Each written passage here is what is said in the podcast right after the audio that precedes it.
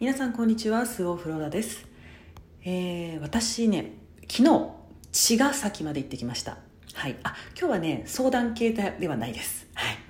茅ヶ崎にね鈴木直樹さんという書籍の編集者さんがいらっしゃって、まあ、本だけではなくあの映画をね作られていたりとかいろんなことをされているんですけれども、えー、その方が主催している意識意識をねテーマにした勉強会に私去年から参加しています。それでねちょっと茅ヶ崎まで行っていました。でね、えー、今日はその直樹さんが去年出版した本がねとても素晴らしいので、えー、そのご紹介をねちょっとねしたいと思います。えっとですね、昨年「情報断食」という本を出されました。でえー、タイトルから分かる通り食べ物のね断食と同じで情報を入れないという意味なんですけれども情報を取りに行くのをやめると本当に欲しいものが入ってくるっていうねそういうお話です。でご自身の実体験とかね、あのー、すごく具体的に具体的に書かれているので、うん、あの抽象的な本ではないですよ、うん、全然ふわっとしてなくてとっても分かりやすい誰でも読める本。でこれねエネルギー哲学的にもねやっぱりまさになんですよ。分かろうとしないでくださいっていうことを私よく言うんですけれど分かろうとしない。これってね本当に大切なことで分からないことを分かろうとする時ってもうね完全にこれは不安由来ですよね、うん、で不安由来の行動ってさらに不安を増すだけです。分かろうとしない。つまり情報を取りに行くのをやめるとそこに使うエネルギーがなくなるじゃないですか。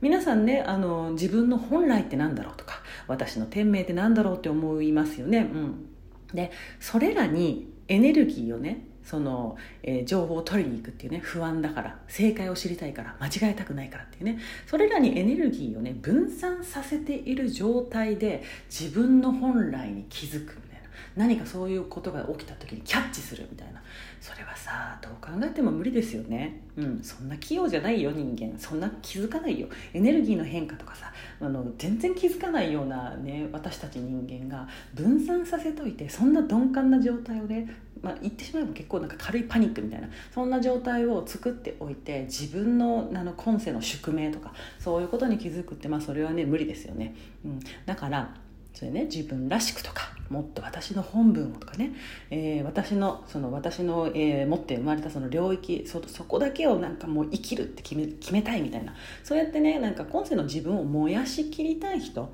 うん、そういう人にねこの本すっごいおすすめです。うん、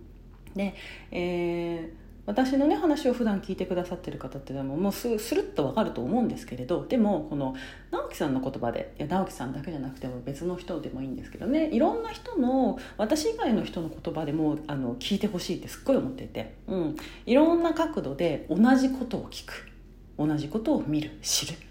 うん、そうやってあなたに本当を浸透させていってほしいと思うんですね。なのでね、えーと、これからも、うん、私のおすすめもご紹介していきたいと思います。そう私だけのね言葉ではなくてなんかいろんなところで情報をね得ているとは思うんですけれど、うん、私の、えー、話が好きで私の話がよく分かってっていう人に向けて私がおすすめしたいものこと本っていうものをね、えー、いろいろとね紹介していきたいと思いますので、はい、楽しみにされていてください。それでは皆様今日も良い一日をお過ごしください。スオフローラでした。ごきげんよう。バイバイ。